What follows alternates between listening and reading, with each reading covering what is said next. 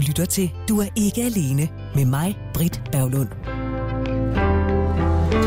Jeg er ikke skilsmissebarn. Jeg kender en del, der er det.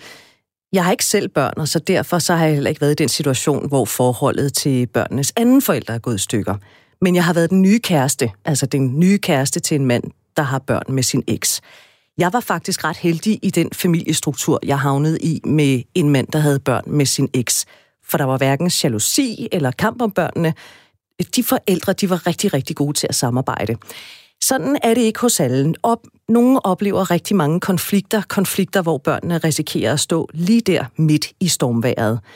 Hvordan passer man bedst på sine børn, når man går fra hinanden, når eksen møder en ny kæreste, når man selv møder en ny kæreste, når man selv er den barnløse single, der møder en mand eller kvinde med børn? I den her udgave er du ikke alene. Der sætter vi børnene i fokus, og jeg er besøg af to, der ved en del om, hvad der særligt optager singleforældre og børnene. Og de to gæster, jeg har besøg af, det er Bente Boserup, der er seniorkonsulent i Børns Vilkår. Velkommen til. Tak skal du have. Og så er det Trine Schaldemose, der er vicedirektør i Møderhjælpen. Også velkommen til dig. Tak. Trine, hvis jeg må lægge ud over hos dig. I modtager hvert år mange opkald fra forældre, der søger et godt råd. Også om, hvordan og hvorledes, når man går fra hinanden. Alene sidste år, der talte de med 24.000 forældre. Hvad er det, de ringer om, når, I, når de ringer til jer? De ringer om alle mulige ting, der vedrører en skilsmisse. Øhm, det kan jo være, at man lige har besluttet, at man skal gå fra hinanden, og de ringer og spørger sådan helt konkret om de juridiske regler, der er forbundet med det. De ringer og spørger om, hvordan skal man fortælle det her til sine børn, øh, hvis, hvis man har børn. De spørger ind til bolig og økonomi. De spørger rigtig meget ind til samvær. Øhm, og lige nu er vi også meget, meget ramt af, som, øh, som vi alle sammen er, tror jeg, i den her branche, at der i familieretshuset er nogle meget lange ventetider. Og det gør desværre, at vi ser nogle konflikter blive større. Øhm, og børnene er dem, der er, er i midten af det. Så vi taler rigtig meget om børnene. Så børnene er i høj grad i fokus, når forældre ringer for at få et godt råd. Hvor gode er forældre til at række ud efter hjælp? For eksempel i jeres rådgivning? Det tror jeg er svært at svare på generelt. Øhm, jeg synes, forældre finder ud af undervejs nogle gange, at det er, at det er en god ting at få hjælp, øh, og at man ikke skal være eksperter. Jeg tror, at de første, man typisk rækker ud efter, det er sine venner. Det er nogen i ens omgangskreds, der, der selv er skilt, eller har prøvet det, eller kender den partner, man skal skilles fra. Det er sådan det første skridt. Øh, og så bliver heldigvis rigtig, rigtig mange af dem, som har brug for hjælp, øh, rådet til at søge hjælp nogle af de steder, hvor, hvor der er nogen, der ved noget om det. Og forskellen på at ringe til sådan nogen som os, eller, eller børns vilkår, og så spørge sine venner, det er jo, at vi er uvildige i vores rådgivning. Vi er ikke en part i forhold til hverken den ene eller den anden forælder. Til gengæld så tager vi altid afsæt i børnene, og, og hvordan de har det. Og det er jo noget af det, der er rigtig, rigtig svært, når man bliver skilt, det er at skille sine egne følelser fra, fra børnenes følelser. Øhm, og huske, at, at det, man selv føler og gerne vil, det er ikke nødvendigvis det, børnene gerne vil. Og det blik er, er blandt andet noget af det, som sådan nogen som også kan hjælpe med og dermed også hjælpe med ikke at optrappe nogle konflikter. Bente Boserup, hvor Møderhjælpen taler med forældre, så taler I hos Børns Vilkår rigtig, rigtig meget med børnene. Øhm, I har blandt andet børnetelefonen. Hvad oplever du af de største udfordringer for børnene, når deres forældre beslutter at gå fra hinanden? Det, noget af det første, børnene ringer om, og som øh, også er det, vi får flest samtaler om i forbindelse med skilsmisser, det er det her med, hvor skal jeg bo? Øh, hvem skal jeg bo sammen med, hvor meget skal jeg bo hos mor, hvor meget hos far, og ikke mindst, kan jeg blive ved med at gå i min skole, kan jeg blive ved med at være sammen med mine kammerater, og så er de selvfølgelig også rigtig bange for, om de får ansvaret. Fordi der er forældre, der i misforstået godhed siger, du må helt selv bestemme, hvor du vil bo. Og det er noget af det værste, man kan spørge børnene om. Det betyder ikke, at vi ikke skal inddrage børnene og snakke med dem om, hvad, hvordan kunne du godt tænke dig, at livet blev, når nu mor og far bor øh, væk fra hinanden. Men at give dem til ansvar for, hvordan det skal være. At sige til dem, nu kan du få lov at bestemme. Det er noget af det værste, for det børnene hører, det er, hvem elsker du højst, mor eller far? Og det kan de ikke svare på. Så det med, at der er nogen, der har den opfattelse, at øh, fra man er 12 år, så kan man selv få lov til at bestemme, hvor man vil bo. Det er en myte. Det er en myte, og det er noget, vi møder både hos børn og forældre, at på en eller anden måde er der nogen, der har fået ind i deres hoveder, at 12 år, så kan børn bestemme. Og det har de aldrig kunnet. Fordi børn, de kan først, samtidig med at de får kørekort, når de er 18, kan de bestemme, hvor de skal bo henne. Så det er noget, som, øh, som forældrene bestemmer, og hvis forældrene ikke kan, så er det myndighederne. Men det er ikke noget, børnene kan bestemme. Men børnene kan jo selvfølgelig være med til at sige noget om, hvad der er vigtigt for deres liv. Øh, og så skal forældrene selvfølgelig prøve så godt, som de nu kan, at tage afsæt i det. Men der er jo også det, der hedder, hvem er barnet mest knyttet til, for eksempel. Øh, hvem er det, barnet løber hen til, når de har slået sig på knæene og skal have plaster på? Når de vågner om natten og har mareridt, hvem er det så, de først vækker? Øh, og det er man jo også nødt til at tage hensyn til, fordi ellers så vil børnene jo opleve et voldsomt savn. Og det er noget af det, børnene kan synes er rigtig svært, øh, hvis forældrene er i gang med at træffe nogle beslutninger, som ikke rigtig tager hensyn til det. Så de små ting, eller de ting, som kan virke små i dagligdagen med, hvem er det, man løber hen til, når man har, man har skrabet knæet og fået sådan en gang asfalteksem? Det kan faktisk betyde en hel del i det store billede. Det kan betyde rigtig meget, og der er det jo vigtigt, også når vi taler med børnene, men også når vi taler med forældre på vores forældretelefon, at holde fast i, hvordan vil det her, den her fremtid tegne sig for børnene, hvordan vil det være bedst, og ikke være bedst for de voksne. Trine Schaldemose, børn er jo forældres et og alt. Alligevel så kan det være svært at have fokus på børnene, når man står i en krisetid, hvor familien bryder op, og du sagde før, fordi det er svært at adskille sine egne følelser fra børnenes. Når de ringer til jer, er I i stand til at, at få dem til at forstå, at det er måske ikke dine følelser, det her det handler om?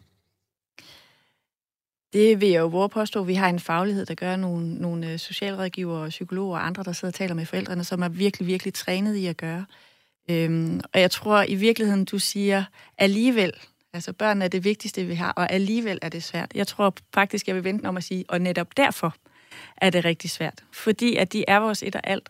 Og jeg tror stort set alle de forældre, vi taler med, deres værste frygt, det er jo at miste deres børn. Øhm, det er, at der kommer nogen og tager deres børn fra dem, og det er i virkeligheden også ligegyldigt, om, om de er meget, meget langt fra den situation. Så det er den urfrygt, som, som forældre har. Og netop derfor er det enormt svært at adskille sine egne følelser. Øhm, og netop derfor er det det, der er vores vigtigste opgave, øh, at hjælpe forældrene til. Fordi når man står i det der følelseskaos, når man skal skilles, man er ked af det, man er måske blevet svigtet, man, den ene part har måske været utro, der har måske været vold. Øhm, ligegyldigt hvad, så er man i et moras inde i, i et virvar af følelser. Øhm, og ens børn, som Bente siger, er også rigtig ked af det. Børnene stiller nogle meget konkrete spørgsmål, som det kan være enormt svært at svare på, fordi det er virkelig svært ikke at lægge noget værdibaseret selv ind i det. Ikke? Hvad kan altså, de for eksempel spørge jamen, det spørgsmål, som Bente også siger før, ikke, øh, hvor skal jeg bo?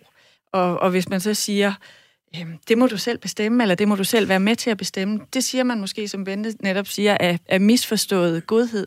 Man siger det måske også, fordi man i virkeligheden har det der ønske om, åh oh, du siger mig, ikke? Altså, vil du ikke godt vælge mig? Fordi det er det, man har så meget behov for. Fordi man er blevet valgt fra, eller har valgt hinanden fra. Så, så der er en masse, hvad kan man sige, voksne følelser på spil i, i, i forældrerelationen, som handler om, at man har valgt at gå fra hinanden af nogle grunde. Det sætter en masse følelser i gang. Og det er rigtig svært at adskille de følelser fra, fra børnenes følelser. Og, og det er jo noget af det, vi helt konkret har, har fokus på i rådgivningen af forældrene. Bente Boserup, øh, man siger jo at selv, små gryder har store ører børn opfatter rigtig meget af, hvor der foregår, også inden for, øh, for hjemmets fire vægge. Ligesom møderhjælpen, så har I jo også en rådgivningstelefon til forældrene, men I har jo altså også øh, børnetelefonen. Når nu børn de ringer til jer, øh, og de har de her øh, spørgsmål til livet om, hvor, hvad skal der nu ske med mig, og kan jeg komme til at gå i den samme skole, og hvor skal jeg bo hen, og alt det der. Men har I nogen idé om, hvor meget børn egentlig også opfatter af forældrenes konflikt, hvad det hele det handler om? Altså rigtig mange gange, så har børnene jo i lang tid godt vidst, at der var noget, der ikke var, som det skulle være. Ikke? Fordi så begynder mor at sove inde på sofaen, eller også så er de på skift ikke hjemme. Øh, og der er jo også øh, vores mobiler i dag, og der er der børn, der har set, at øh, far han øh, sms'er med en eller anden på arbejde, og det er vist nok ikke bare en god kollega, fordi dem sender man jo ikke kys, som en sagde på børnetelefonen. Så på den måde, så har børnene jo egentlig øh, meget godt tjek på, at der er noget, der er galt, eller også kan de bare mærke, at nu taler mor og far slet ikke sammen og de øh, giver ikke hinanden det der knus, de ellers plejer at gøre, når de kommer hjem fra arbejde. Alle de der små tegn, det registrerer børnene. Og i dag er det jo sådan, at børn så tænker, gav vide, om mor og far skal skilles. Fordi skilsmisser er en del af alle børns liv, og de kigger rundt i klassen og kan se, når ja, men øh, to tredjedel, de er faktisk skilsmissebørn. Så børn gør meget af det, når de hører bare forældre skændes. Og forældre så skynder sig at sige, nej, vi skændes ikke, vi diskuterer. Så siger børnene, skal I skilles. Og det ville de ikke have gjort for 30 år siden på den måde, for der var der ikke så mange, der blev skilt, som der er i dag. Altså, så på Nej, den der, måde... der var det opsigtsvækkende, hvis man i, i sin skoleklasse havde en, en kammerat, der var, Ja. åh, at dine forældre skilt, det var jo nærmest eksotisk. Ja, og det var, kunne også være meget skamfuldt for, for børn. Men i dag, der er det en trussel på linje med klimaet, der kan gå helt amok. Så det er noget, der er i børns hverdag, og derfor så er det noget, der spørger, og det er også noget af det, de ringer om. Tror, tror du, min mor og far skal skilles, fordi i går, der råbte de så højt af hinanden.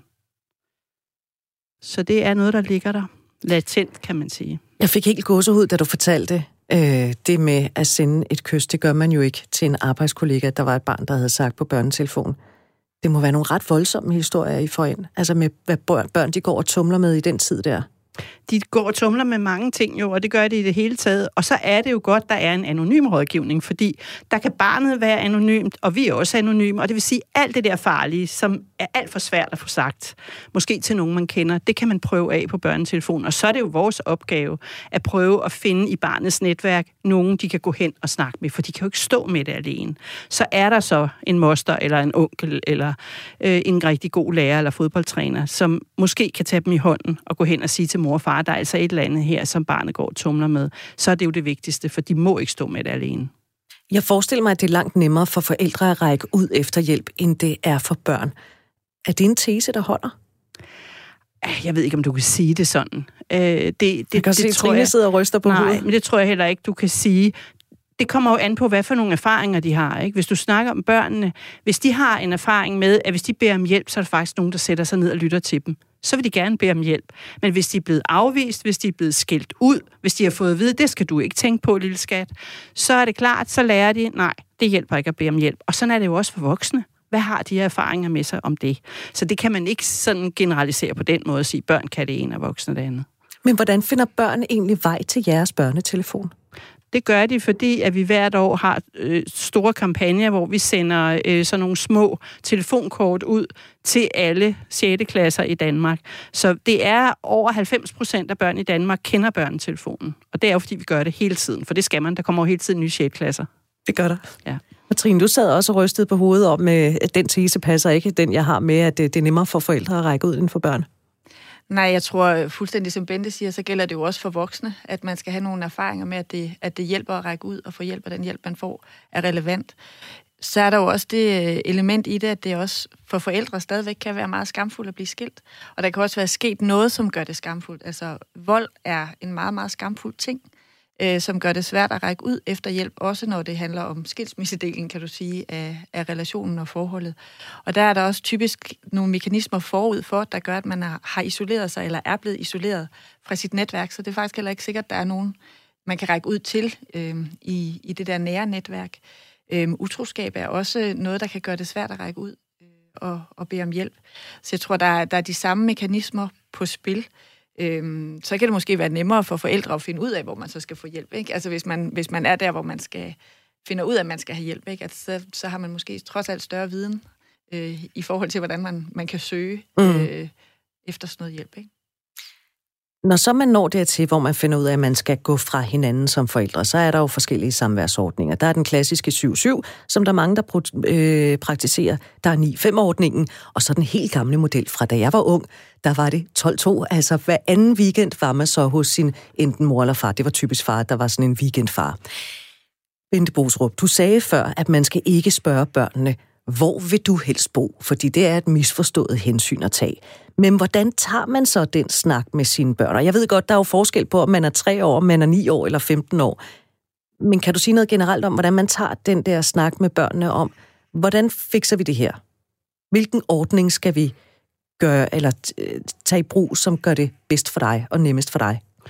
Det vil jeg jo ikke spørge om. Jeg vil sige, det vil jeg ikke. Men jeg, der vil jeg have siddet, hvis i den ideelle verden, så er det jo vigtigt at sidde mor og far sammen, inden man overhovedet begynder at tale med børnene, og så snakke om, hvad er realistisk her? Hvad kan vi? Fordi det kan jo godt være, at man sidder og drømmer om en 7-7, men hvis den ene altid kommer meget sent hjem, eller er meget ude at rejse på sit arbejde, så holder den jo ikke. Øh, det holder jo heller ikke netop, hvis det ene barn er meget knyttet til den ene forælder. Og der er det nogle gange sådan, at den ene er mest knyttet til mor, og den anden til far. Hvordan skal det så strikke sammen? Og så er det selvfølgelig også noget med alder at gøre. Så alt det her, det skal man jo have fundet ud af. Og hvad har man overhovedet råd til? Og kan, man blive bo- kan den ene blive boende, eller skal de begge to flytte? Hvis det er et hus, skal det sælges.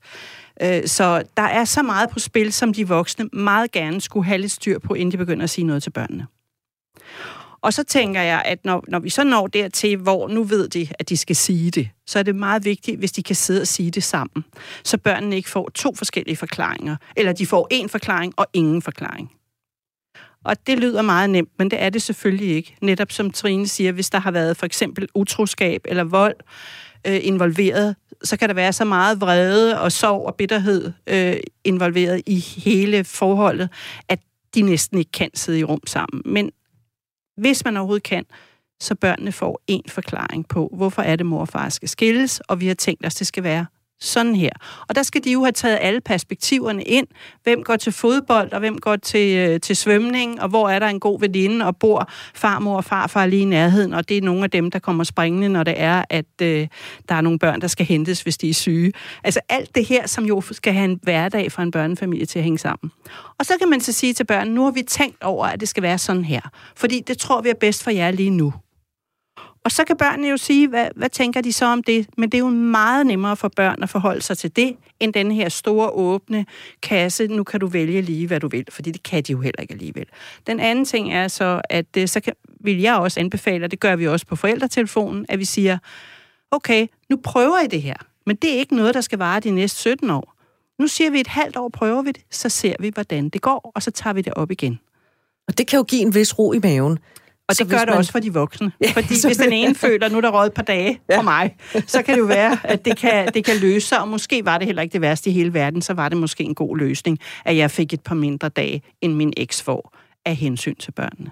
Men det der med at sætte sig ved spisebordet, to forældre og x antal børn med et blankt stykke papir, så sige, nu skal vi i fællesskab tegne den nye fremtid, den går sgu ikke. Det der skal man forældre komme med, med skemaet og så sige, vi har besluttet, at det her, det kunne være vejen frem. Ja, og så skal de have lov til selvfølgelig at, at byde ind, og så ja. kan det jo være, at de kommer med et eller andet, hvor man tænker, hmm, det har vi så ikke tænkt på. Ja. Men at børnene forstår, at der, her der sidder der altså nogle voksne, der tager ordentlig hånd om dem. Og det er ikke et eller andet familiediktatur, jeg er ude i, men, men simpelthen fordi vi river tæppet væk under børnene, når vi siger, at mor og far skal skilles. Det er men, meget få børn, der siger, fedt. Og grænser er vel også en eller anden form for kærlighed.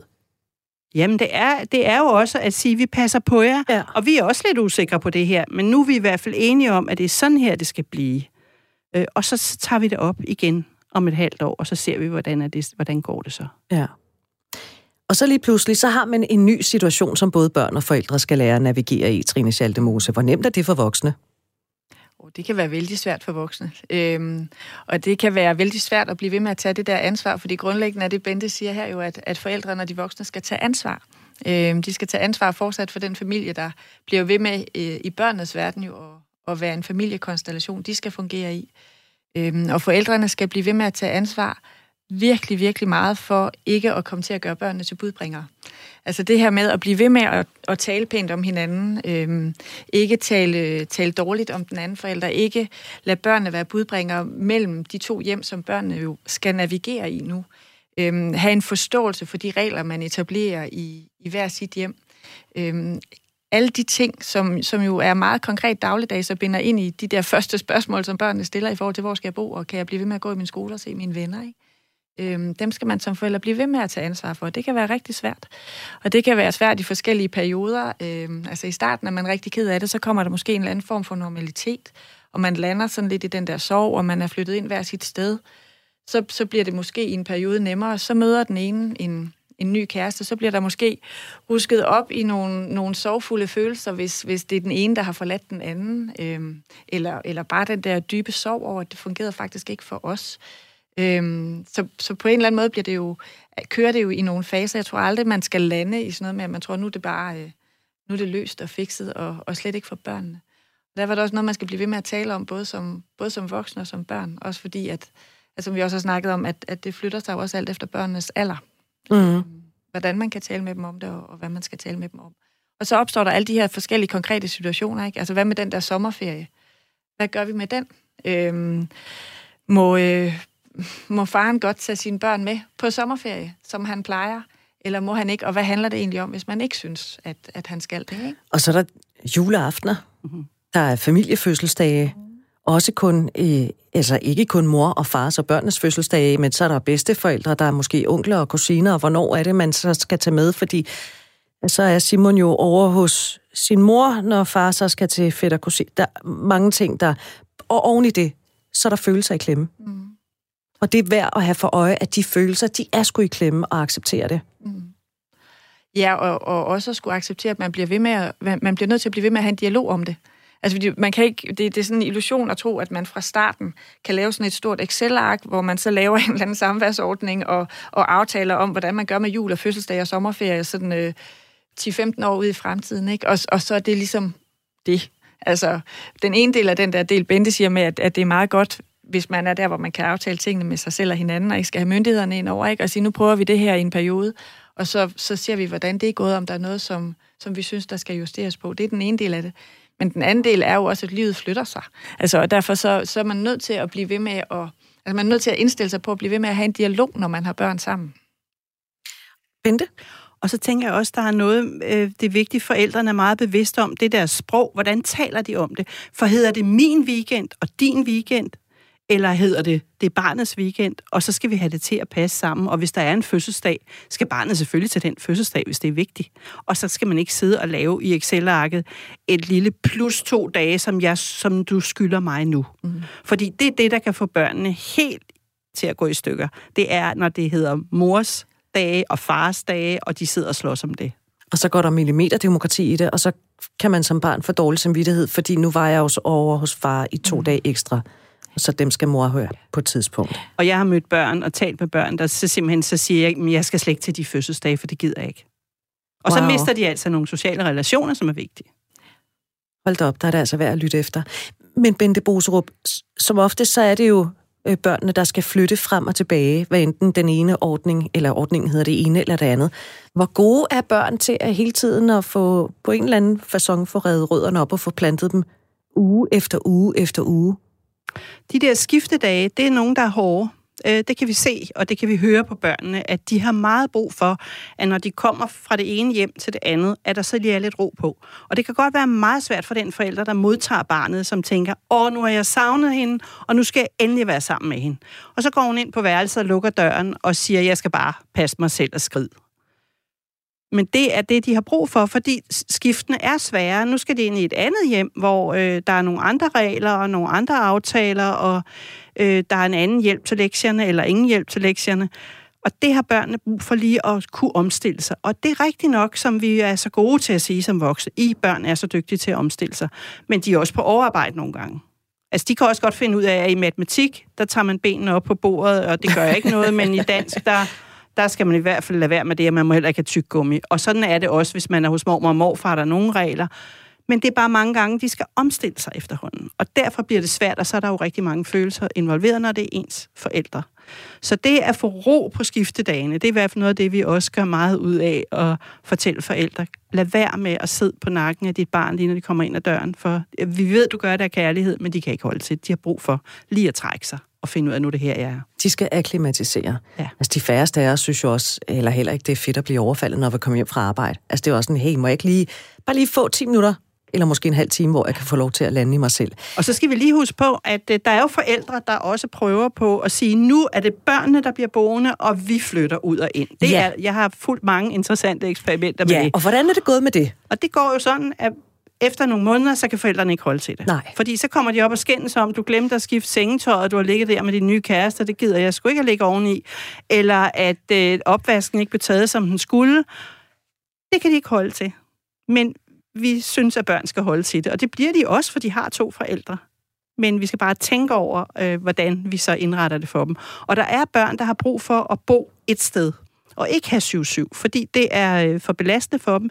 De vil gerne have et sted, de hører til, og jeg har talt med 7-7 børn, der siger, inde i mit hoved siger jeg bare, at bor det ene sted. Fordi det er den måde, de kan holde det ud på. Det er nemmere for dem at håndtere. Ja. Hvor meget må man så blande sig i, hvad der foregår i et andet hjem? Jamen, der er det, der hedder de store overordnede linjer omkring opdragelse, der hvor man er nødt til at være enige, men så er der en hel masse, man skal lade være at blande sig i. Øh, fordi der må man sige, jamen altså, nu er barnet over hos øh, far, og der er også kommet en ny kone, og der har de de regler. Og det kan børn godt leve med. Det, de ikke kan leve med, det er konflikterne omkring det. Eller hvis de ikke kan fortælle, hvad der sker i det andet hjem, fordi så ryger mor helt op i det røde felt, ikke? og siger, det er også for dårligt.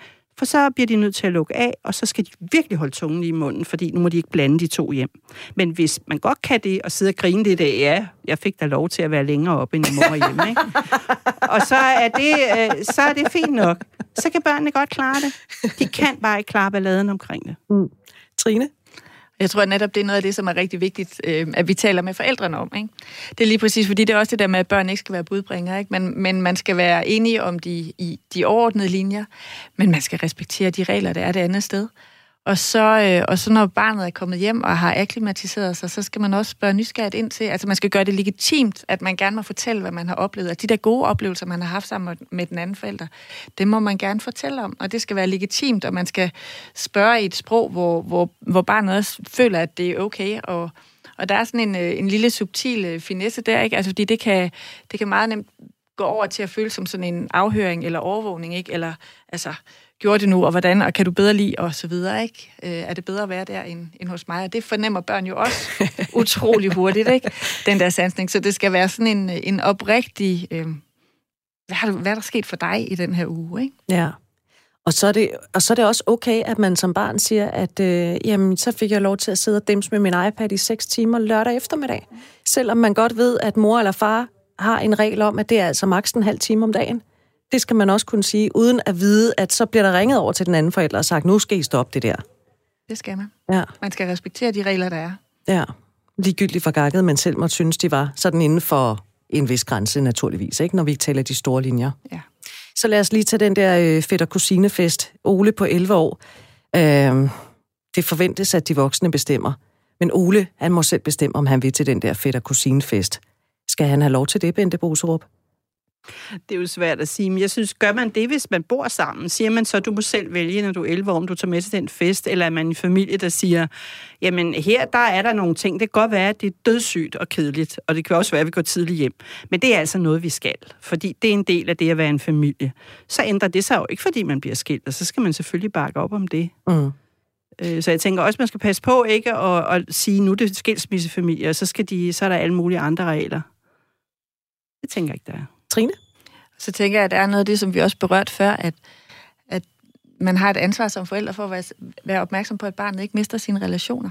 Altså, at der er nogle familierelationer på spil her, øhm, som ikke ændrer sig, og hvor man, som Bente siger jo også som ikke skilt familie, vi synes, det er vigtigt, at man har relationer til sine bedsteforældre, til sine kusiner, og til sine fædre og onkler og tanter osv. Øhm, og det er også der, hvor det kan være enormt svært som, som den voksne, og være den, der siger, når man okay, det var så en weekend eller en lørdag, hvor, hvor øh, Sofie var hos mig.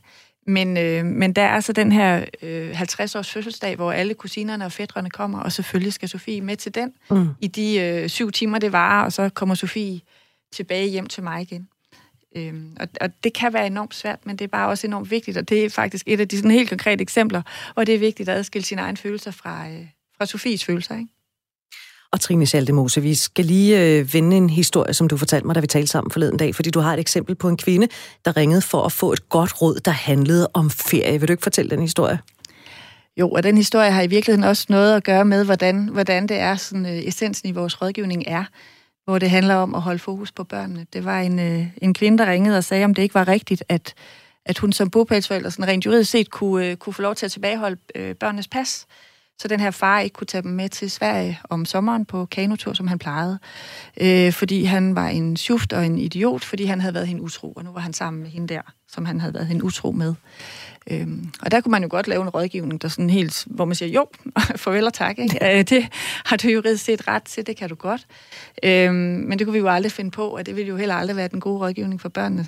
Så der, øh, der snakker vi jo med, med den her mor om, hvordan hun tror, at hendes børn vil have det, hvis de ikke kommer på ferie med deres far, som de plejer om sommeren. Om det vil være en god sommer for dem. Og det kan hun jo selvfølgelig godt se, at, at det ikke vil være.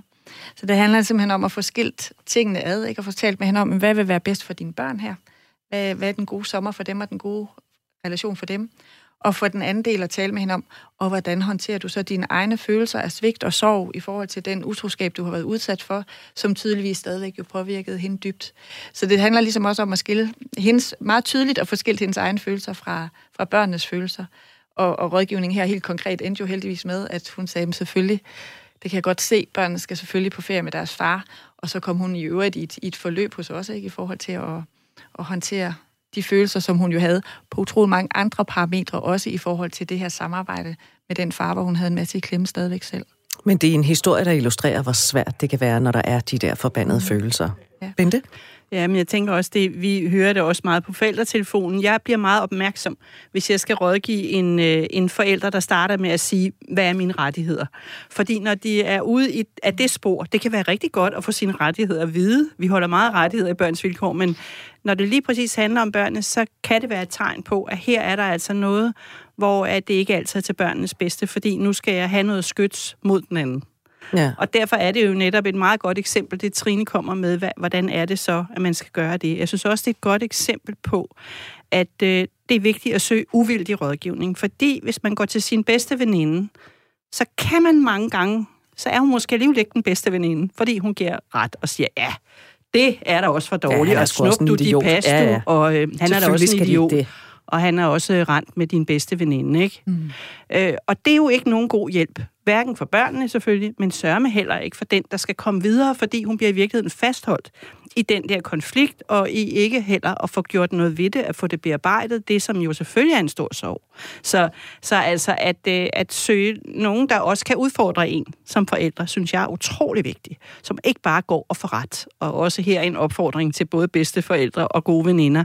Lad være bare at give ret. Prøv at udfordre lidt og se det fra børnenes perspektiv.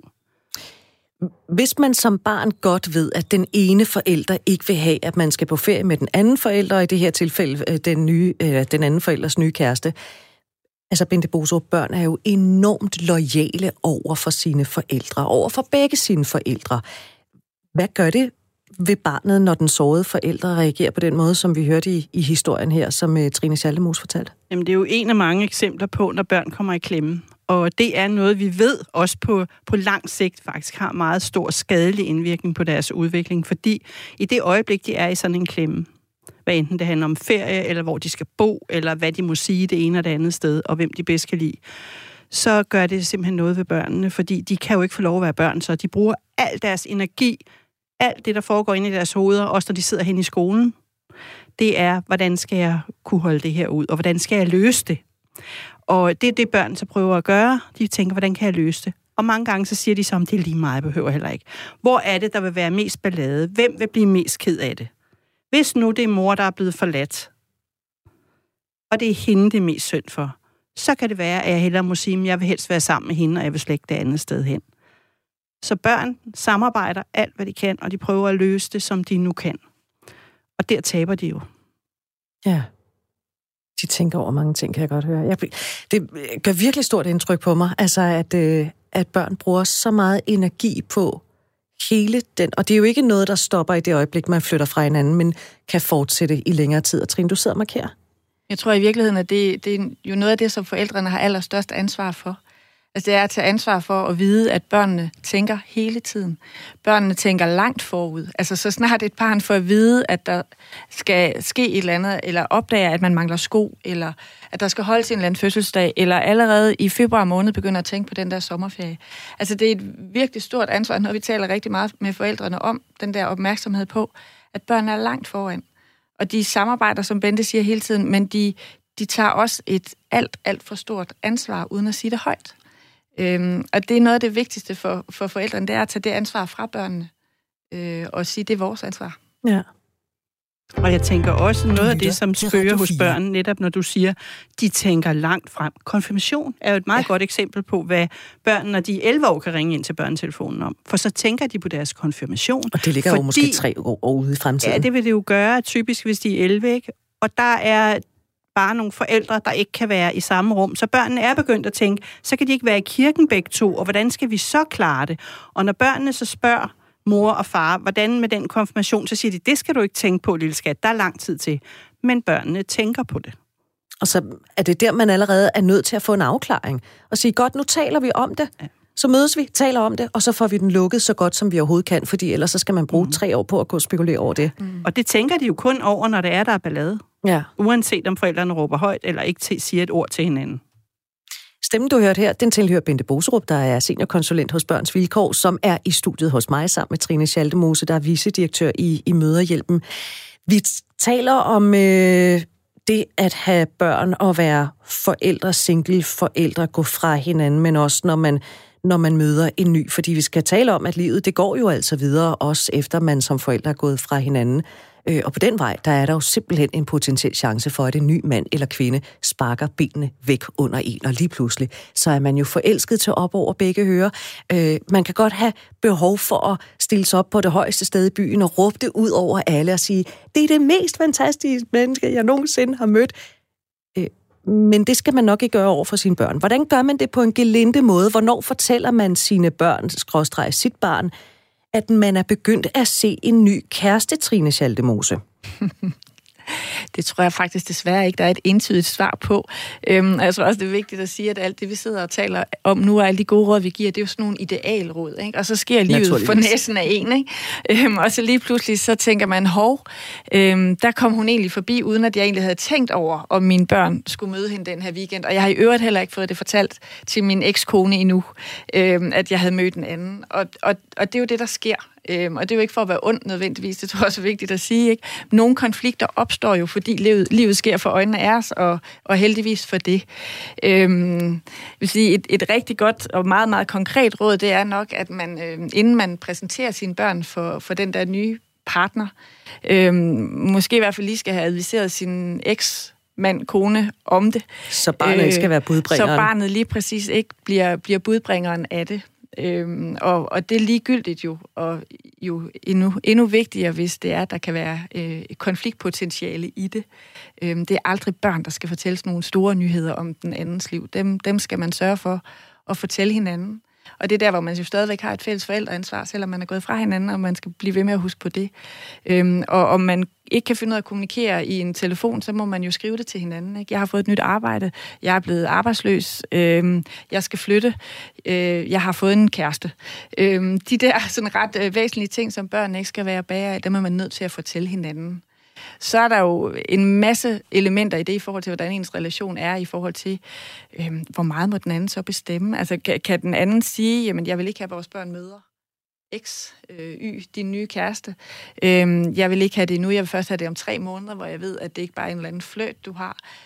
Og det er jo sådan nogle, en, en dialog, som man er nødt til at have hen over vejen, og som, og som jo handler rigtig meget om, hvilken relation man har. Men hvor det er rigtig vigtigt, at man har respekt for hinanden, og også øh, der prøver at lytte til, hvad det er, der er i klemme. Ikke? Og man har en dialog om det. Og man har en dialog, og at børnene ikke bliver budbringer i det. Ikke? Bente? Men altså, vi har prøvet på et tidspunkt at spørge øh, en hel række skilsmissebørn, hvis de skulle give gode råd om det her. Det er jo altid meget Dem vil vi gerne at spørge høre. om. Og noget af det, de siger, de gider ikke det der med en, som øh, far kun har kendt et kvarter. Altså, det gider de simpelthen ikke. De, det må godt være noget, der var lidt længere. På den måde har børn det sådan, det, det er for meget at skulle investere i en, som bare lige kommer forbi en weekend, og så øh, er, er hun væk igen. Øh, så derfor så det, at, at man tror på, at det her det varer mere end et kvarter, det er i hvert fald en god ting. Og, og igen, altså, jeg sagde det også tidligere, der er forskel på børn alt efter, hvilken alder de har, og i også, de er jo også små personligheder. Men det kan man sige noget sådan generelt om, hvordan børn reagerer på, på nyheden om, at når for søren, så er der en ny voksen inde i billedet? Du kan ikke sige noget generelt om det, fordi det er igen også forskelligt. Der vil være nogle børn, der bliver enormt glade. Yes, så er mor ikke alene mere, og hun har været så ked af det, og nu bliver hun glad. Og så bliver vi jo også glade, og så er alting bedre, ikke? Det kan også være, at de bare har det sådan, at han er jo enormt sød, ham øh, mors nye kæreste, og han er sjov, og det er fedt nok, og far bliver heller ikke sur, vel? Det er jo også det, det handler om. Øh, hvis far bliver sur, så er det nok ikke så rart. Og så handler det i høj grad også om, hvordan den nye opfører sig.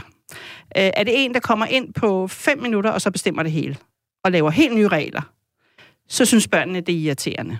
Øh, det bryder de sig simpelthen ikke om. Der skal man lige vente lidt. Det betyder jo ikke, at man, at man ikke skal øh, sige noget, hvis der er noget, man synes er urimeligt som voksen, eller man føler, at nu bliver ens grænser overskrevet. Men det her med at gå ind og fuldstændig lave reglerne om, som der var et barn, der sagde til mig, jamen lige pludselig så skulle jeg spørge, om jeg måtte tage noget mælk i køleskabet. Det var altså mærkeligt. Og det er igen et meget godt eksempel på fra børn, hvad er det, de aflæser? Hvad er det, de lægger mærke til? Det var sgu mærkeligt. Ja. Trine? Jeg tænker også sådan, i idealsituationen, der er det her jo også de steder, hvor, hvor de voksne skal sætte sig ned og snakke sammen fra start af. Ikke? Altså i, i, i den gode øh, situation her, der, øh, der taler de voksne om, hvordan vil du egentlig være bonus eller pap, eller hvad du nu skal være i den her relation til de her børn? Altså, hvad er din egen forventning som, som den, der kommer ind i den her familierelation, og lige pludselig skal være noget i forhold til de børn, der er i familien i forvejen? Hvad forventer jeg som din, din partner af dig? Hvad forventer ekspartneren af dig? Og hvad forventer man ikke? Altså, den der dialog, som kan være enormt svær at have, øh, men den er bare virkelig vigtig, og i hvert fald er den rigtig, rigtig vigtig. Øh, det er i hvert fald også der, hvor vi møder mange konflikter i det. Ikke? Så den er vigtig mellem de to nye partnere. Altså fordi hvis de ikke har en afklarethed af, forventer jeg egentlig, at du skal gå ind og være mor for mine børn? Øhm, eller forventer jeg, at, at du skal bare skal behandle dem ordentligt og være der og, og være sød og glad og rar, men, men du skal ikke gå ind i den der opdragende rolle, eller hvad forventer jeg egentlig af dig? Man er nødt til at tage den dialog Man er nødt til at tage front. den der forventningsafstemning, og man er nødt til at gøre det mellem de voksne. Ja. Altså, der skal man heller ikke sætte sig ned og spørge børnene, vil du gerne have en ny mor? Vel? Eller, altså, hvordan? Ej, det vil nok altså, være som det der også er nogen, der kan finde på, men den, altså sådan som parallellen til den der, hvor vil du gerne bo, ikke? Altså, der kan man jo godt i den værste situation komme til at sætte sig ned og sige, øh, hvordan vil du gerne, øh, nu har du fået en ny mor, eller hvordan synes du, det skal være? Men, men hvis nu man så har, øh, kendt den der nye kæreste i mere end et kvarter, og man tænker, nu kunne det godt være, at vi ligesom skulle øh, prøve at, at bringe parterne sammen.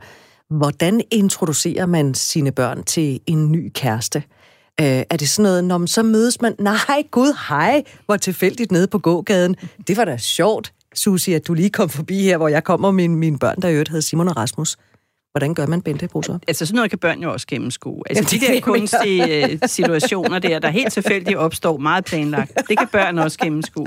Så det, det er jo noget med at finde ud af, hvor skulle vi mødes henne? Kommer du hjem til mig og spiser, og så sidder vi og spiser sammen, og så har man fortalt det til børnene inden. Det er jo ikke noget at lave et eller andet stort drama ud af. Det er jo ikke børnene, der skal forel- blive forelsket, vel? Altså det er, det er de voksne, der er forelsket, og så skal børnene have lov til at kigge den her voksne an, der så kommer øh, og så skal det gå stille og roligt. Fordi så er der jo rigtig mange tilfælde, hvor børn oplever, at det er en gave at have fået en ekstra voksen. Det kan vi sagtens høre børn fortælle om, at det var altså fedt, fordi så faldt der ro ligesom på det hele i det hjem, og øh, det var rigtig dejligt, fordi den voksne, den ene forælder også blev rigtig meget mere glad, og mor og fars nye kæreste kan også finde ud af at snakke sammen, som en også sagde, jeg har bare fået sådan en stor familie.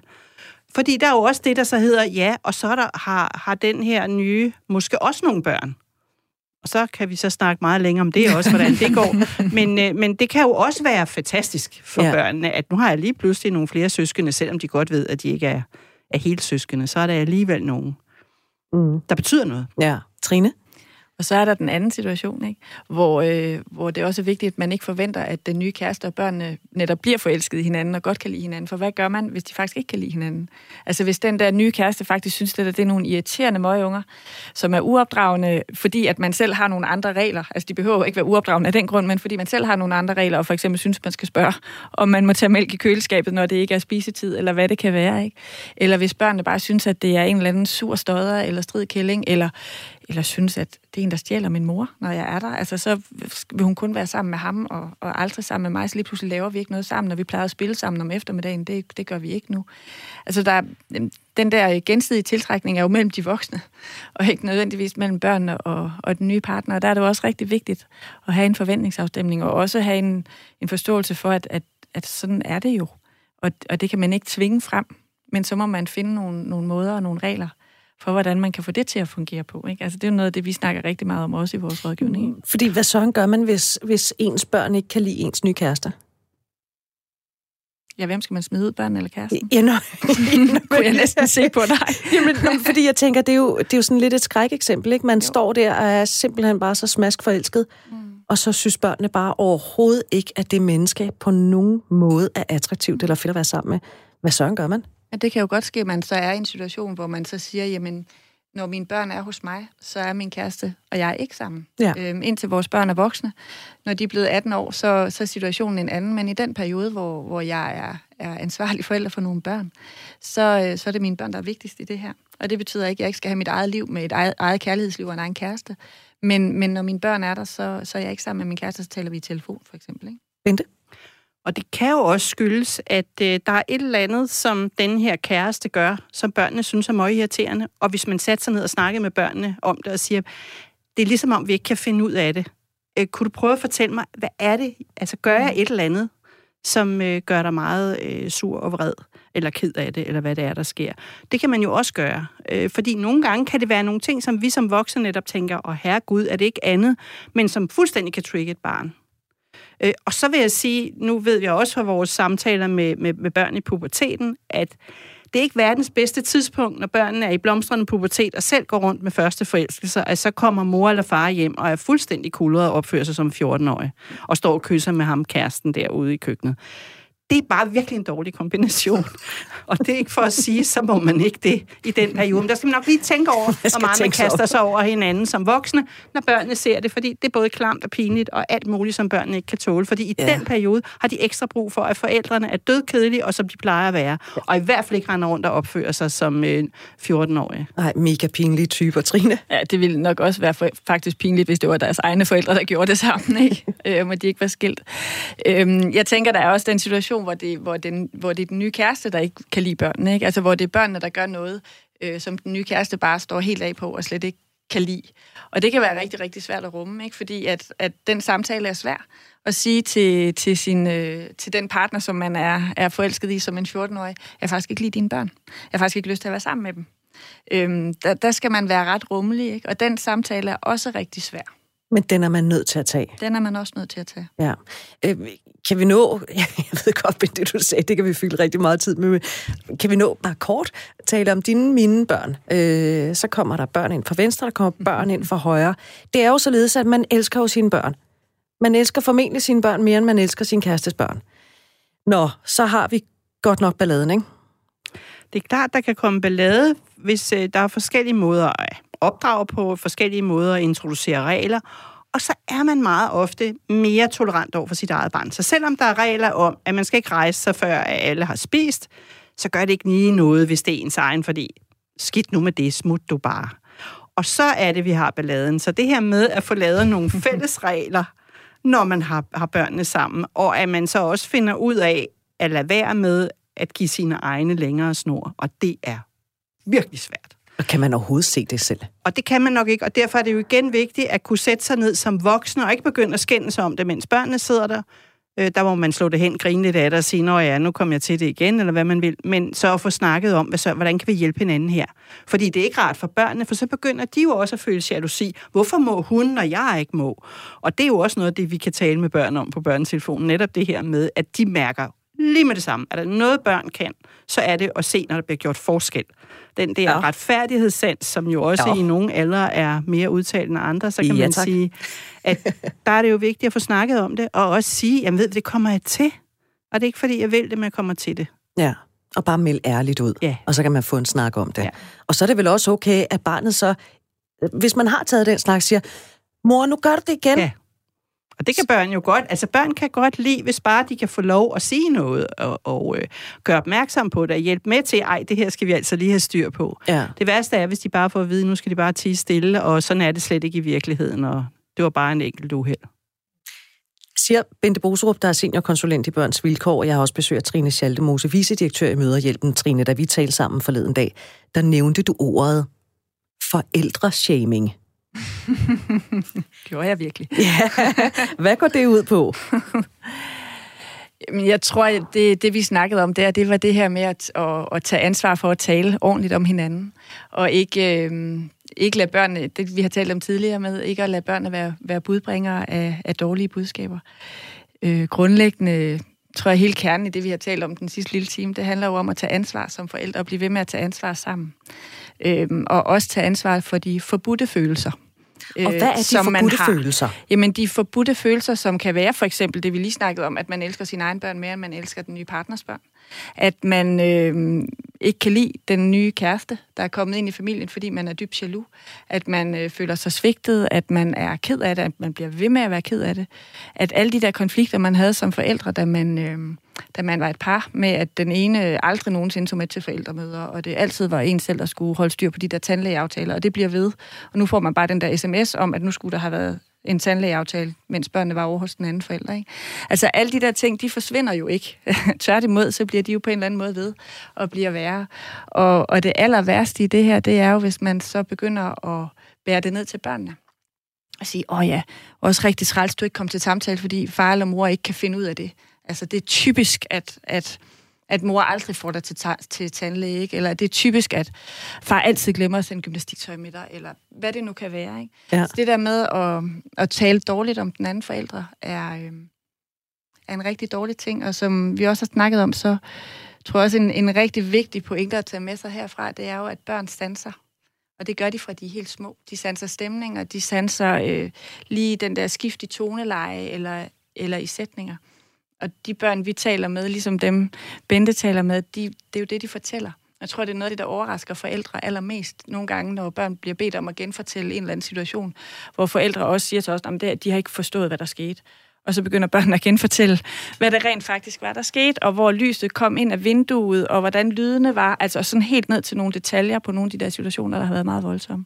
Det må være lidt af en øjenåbner som det, forældre. Det er en øjenåbner, det kan være rigtig svært. Men at... det er også noget, der er rigtig vigtigt at bære med sig i forhold til, at de sanser jo også den der skift i toneleje, når man taler om den anden forælder, eller sådan lige den der sådan lille indbyggede sarkasme, man kommer til at, at have ud mellem sidebenene.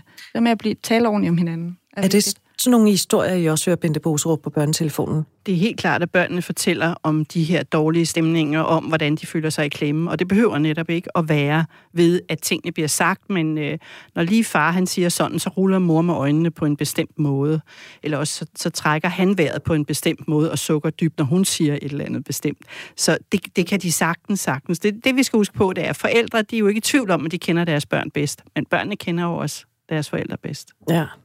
Så hvis I nu, sådan, vi har kun lige øh, ganske få minutter tilbage, men hvis vi her til sidst skulle sige, okay, vi, og nu har vi jo allerede været rundt i den ideelle verden i, i cirka 52 minutter, det er jo en dejlig verden at gå i, sådan ser det ikke altid, men lad os blive der de sidste minutter også.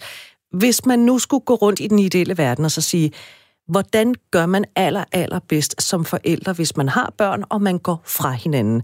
Trine, kan, vil du opsummere? Der fik du en opgave. Lav Aller, mærke til det. Ja. I den ideelle verden, så sætter man sig ned, inden man fortæller sine børn, at man går fra hinanden, så sætter man sig ned og finder ud af med hinanden, hvordan man konkret i første omgang vil gøre. Så man kan svare på de spørgsmål, børnene stiller i forhold til, hvor de skal bo, om de skal blive i den samme skole og den samme daginstitution, om de kan blive ved med at se deres bedsteforældre med videre. De der meget hverdagsnære, konkrete ting, som børnene spørger om, dem skal man have taget ansvar for og have lagt en plan for inden man fortæller det til børnene, og man skal gøre det sammen. Bente, har du noget at tilføje? Og så skal man, øh, er det en god idé at søge noget rådgivning, noget uvildig rådgivning. Øh, et sted, hvor der er nogen, der er dygtige til at se lige præcis på, på hvad er børnenes behov, øh, og, og hvordan kan vi gøre det bedst muligt for børnene. Fordi det er der brug for. Der er gode venner og veninder og familie, men nogle gange kommer de altså til at gøre tingene lidt værre.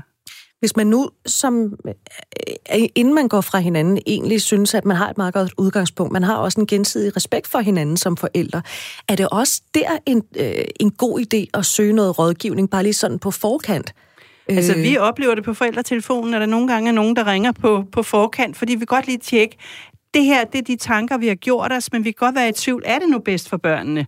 Og så er det jo bare lige en snak at få, og så er det jo i virkeligheden ligesom hvis man går til lægen, øh, selvom man ikke synes, man er syg, og så lige bliver tjekket, og så får at vide, yes, jeg er rask. Og på samme måde kunne få at vide, ja, vi har faktisk tænkt på det hele, og børnene, de, øh, det er en god løsning, det I har fundet frem til. Tillykke med det. Det kan man kun blive glad for. Det at vise, ud, øh, udvise rettidig omhu, Trine Schaldemose. Og så tror jeg også, at, at noget af det, der er allervigtigst, det er at tænke på, at man er ikke perfekt. Man skal tilgive sig selv i alle de fejl, man kommer til at begå undervejs, øh, og vide, at man gør det ikke af ond vilje, men man gør det, fordi man elsker sine børn. Og det kan være svært. Og til allersidst vil jeg sige, at det er så vigtigt, at man lige får kigget rundt i sit netværk. Hvad, hvem kan børnene gå til, hvis vi som voksne bliver dumme? For det gør vi højst sandsynligt. Hvor er det så, børnene kan søge hjælp, og hvor er det okay at læse af? Ja. Så de ikke kommer til at stå mm. helt alene. For for mange skilsmissebørn kommer altså til at stå alt for alene. Øh, ja, jeg, jeg, jeg tror egentlig ikke, jeg vil trække den længere, fordi det var, det var så fint. Så nej, jeg er nødt til alligevel, Trine. Når du siger tilgive sig selv, man skal vel også være i stand til at tilgive den anden? Man skal i høj grad tilgive den anden, men man skal også tilgive igen, sig selv for alle de fejl, man kommer til at begå. Så sig selv og hinanden. Og alle de forbudte følelser, vi og også indeholder. alle de forbudte følelser. Men man skal tage ansvaret for dem og tale med hinanden og ikke med børnene. Sådan der. Trine Schaldemose, vicedirektør i Møderhjælpen, Bente Boserup, seniorkonsulent i Børns Vilkår. Tak fordi I vil komme og besøge mig og fortælle om, hvordan vi bedst sætter barnet i fokus, når vi går fra at være to til måske kun at være en, for så igen at blive to eller flere igen. Du er velkommen til at skrive, hvis du har lyst. Det kan du gøre på ikke alene radio4.dk, og er du kommet sent ind i programmet, så kan du hente det som podcast. Det er der, hvor du plejer at hente din podcast, eller i Radio 4's app. Programmet er produceret af Pibesource Productions for Radio 4.